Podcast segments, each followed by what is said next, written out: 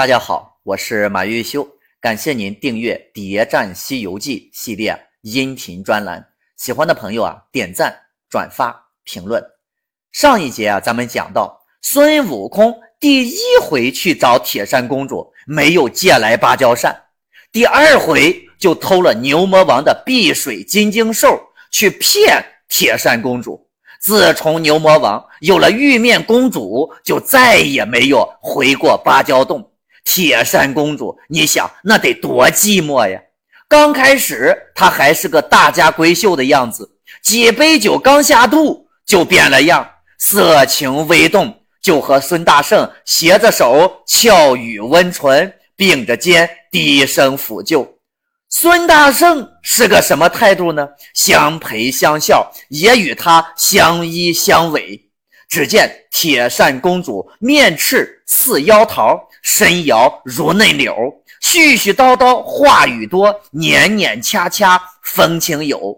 时见掠云环，又见轮尖手，几番常把脚儿翘，数次没讲衣袖抖。粉相自然低，蛮腰。剑绝扭，合欢言语不曾丢，酥胸半露松金纽。孙悟空最后虽然成功骗取了芭蕉扇，但是这手段确实不怎么光彩。而且更让人看不上的是，孙悟空骗到芭蕉扇之后，还反过来羞辱铁扇公主。明明是自己骗人在先，还反过来骂人家不要脸。究竟是谁不要脸呀？自从真假美猴王之后，孙悟空就变了，变得越来越坏了。想来牛魔王也是真的可怜，先是被太上老君绿也就算了，现在又被自己的结义兄弟给绿了。他呀，现在真成了《西游记》当中最绿的妖精。这一次，牛魔王可真是赔了夫人又折兵啊！话说。牛魔王在碧波潭发现自己的碧水金睛兽不见了，不用猜就知道是孙悟空给偷了。知道大事不妙，急匆匆的赶回芭蕉洞。刚到洞口，就听见铁扇公主啊在里边哭。老牛进去安慰道：“夫人保重，勿得心焦。等我赶上那猢狲，夺了宝贝，剥了他皮，挫碎他骨，摆出他的心肝与你出气。”老牛拿了兵器就去追赶孙悟空，以其人之道还治其人之身，变成猪八戒的样子夺回了自己的宝贝。孙悟空的火眼金睛再次失灵了，竟然没有看出来眼前的猪八戒是假的，还吹牛说：“老猪，你是不知道，我和铁扇公主啊，今天结了一场干夫妻。”牛魔王。是见过大世面的人，宰相肚里能撑船，忍住怒火说道：“猴哥，你肯定是累坏了吧？我来帮你拿扇子，你好好歇歇。”孙悟空虽然把扇子骗到了手，但只会把扇子变大，不会把扇子变小。自己身材又小，拿着这么一把大扇子还真是不协调。再加上自己刚刚走了一场桃花运，心里啊洋洋得意。一个马虎大意，就把扇子又还给了牛魔王。孙悟空眼瞅着牛魔王把那个大扇子变小，猪头变成了牛头，方才醒悟自己啊上当了，抡起金箍棒就打。牛魔王拿出芭蕉扇就扇，孙悟空早就把定风丹吞进了肚子里，对芭蕉扇已经彻底免疫了。牛魔王一看无效。就开始物理攻击，两个人的本领啊差不多，不分伯仲。直到老朱加入战团，战场的形势立刻就变了。老尤一看形势不对，转身就跑，但是迎面就遇上了火焰山土地和他率领的阴兵，局势进一步恶化，从双挑牛魔王就变成了群殴牛魔王。老牛好不容易逃到了积雷山魔云洞，玉面狐狸带人出来接应，这才算解了围。取经团队怎么可能善罢甘休呢？趁胜追击，绝不给老牛喘息的机会。孙悟空、猪八戒领着土地的阴兵一起上前，使钉耙、抡铁棒，乒乒乓乓，把魔云洞的前门打了个粉碎。牛魔王无可奈何，出来迎战猪八戒和孙悟空。他们三个是舍生忘死，又斗了百十个回合。牛魔王好汉难敌四手，招架不住，想逃回魔云洞，又被土地领的阴兵挡住。眼看前有埋伏，后有追兵，也顾不得玉面公主了，使出变化逃走了。孙悟空兵分两路，让猪八戒和土地一路去剿灭玉面狐狸，斩草除根，一个不留。自己一路和牛魔王赌斗变化。他们两个本来就有一般的法术，也真是难分难解。牛魔王也有七十二变，武艺也与孙悟空一般，只是身子肥胖了一点，不是很灵活。火焰山的土地说道：“那牛魔王神通不小，法力无边，正是孙大圣的敌手。”话说牛魔王为什么也会七十二变呢？要回答这个问题啊！我们就要先从弄清楚牛魔王究竟从哪里来的，他的师傅是谁开始。《西游记》全书当中啊，有一个铁律，就是谁的妖怪谁带走。牛魔王最后被如来带走了，那也就说明了牛魔王是如来的人。在《西游记》第四十四回还有一个伏笔，用来交代牛魔王的真正身份。在车迟国，孙悟空遇上了一群和尚，在那儿干苦力。这群和尚边干活边喊“大力王菩萨”，所以惊动了唐僧。那么，这个大力王菩萨只出现过这一次，而且再也消失不见了。牛魔王在西方就被称为西方大力牛魔王。牛魔王的真正身份就是佛教的大力王菩萨。车迟国原本就是大力王菩萨的地盘，后来被文殊菩萨给占去了。大力王菩萨其实就是给火焰山埋下的引子。前面女儿国那一回，我们曾经说到，牛魔王的亲弟弟如意真仙不是牛，所以牛魔王本身其实也不是牛，他是佛教的大力王菩萨。那么他是怎么变成牛的呢？牛魔王和孙悟空的相似之处非常的多，在《西游记》当中也是明确交代会七十二变的人，两个人都使棍子，一个使混铁棍，一个呢使金箍棒。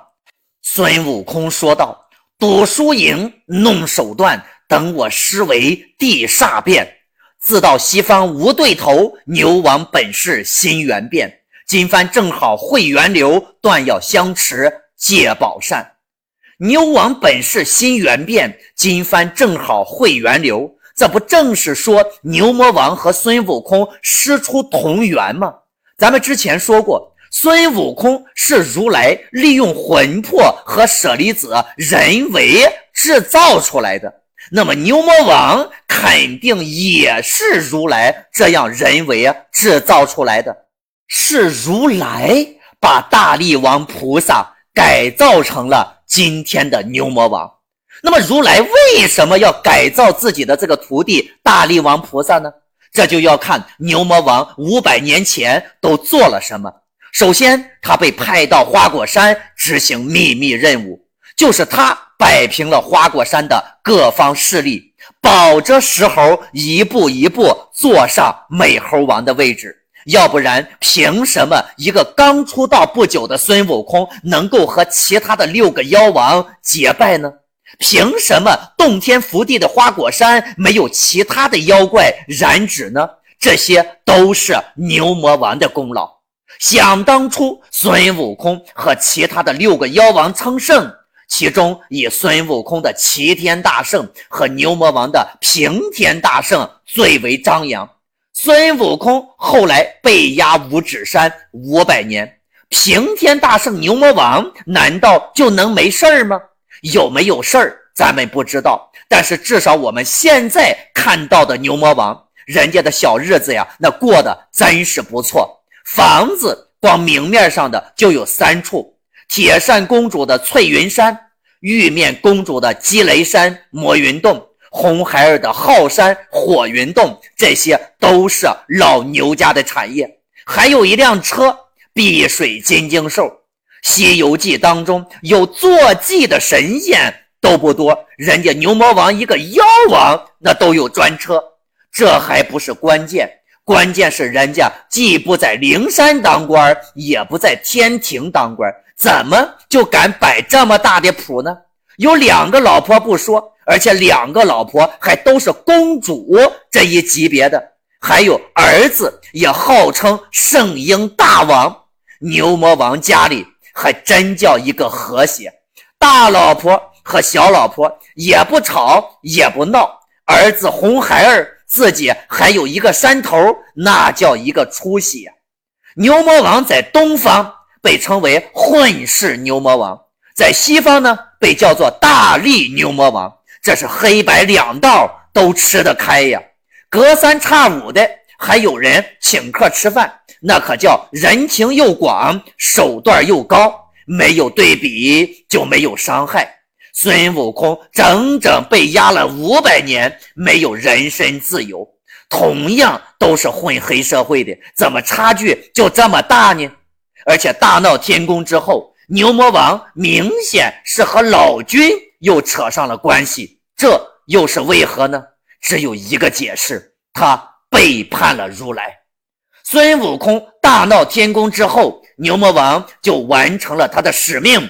如来把他召回了灵山，牛魔王肯定在这期间和如来发生了矛盾，所以他选择离开灵山。怎么判断他是离开了灵山呢？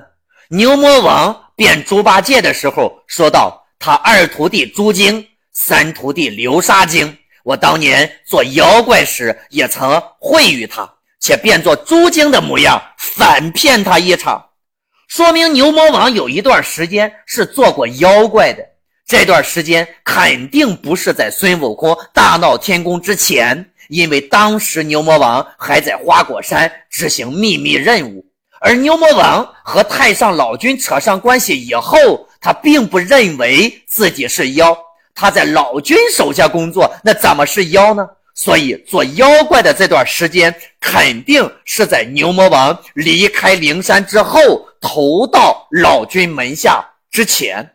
离开灵山的牛魔王四处流浪，也就是在这个时候，他遇到过在云栈洞做妖怪的朱刚烈。在流浪中，他也途经女儿国，见到了当时还是女儿国公主的铁扇公主。一见倾心。此时，铁扇公主已经怀上了老君的孩子。铁扇公主作为女儿国公主，是绝对不能有这样丑闻的。要想活命，只能打掉孩子。但是公主不忍呀，恳求牛魔王的帮助。老牛就找到了老君，拿自己知道的所有大闹天宫的情报来作为交换。只求取得铁扇公主为妻，老君面对突然冒出来的这么一个接盘侠，那自然是高兴坏了，一举多得，既收服了牛魔王，又安置了铁扇公主，保住了自己的孩子。牛魔王如愿以偿地娶了自己心爱的铁扇公主，也得到了太上老君的保护，更完成了喜当爹的壮举。老君自然而然的也知道了当年关于孙悟空大闹天宫的很多的内幕。为了防止佛教进一步扩大地盘，太上老君就制造了火焰山，形成了针对如来的马奇诺防线。而牛魔王的工作就是去守卫火焰山，因为有了太上老君的保护，牛魔王开始吃香的喝辣的。还有仙丹吃，长生也就不是什么问题了。但是牛魔王看似幸福生活的背后，早已经是危机四伏。到目前为止，对牛魔王的围剿已成，老牛的最终命运又是如何呢？关注我，播放下一集，为您揭秘牛魔王为什么被联合绞杀。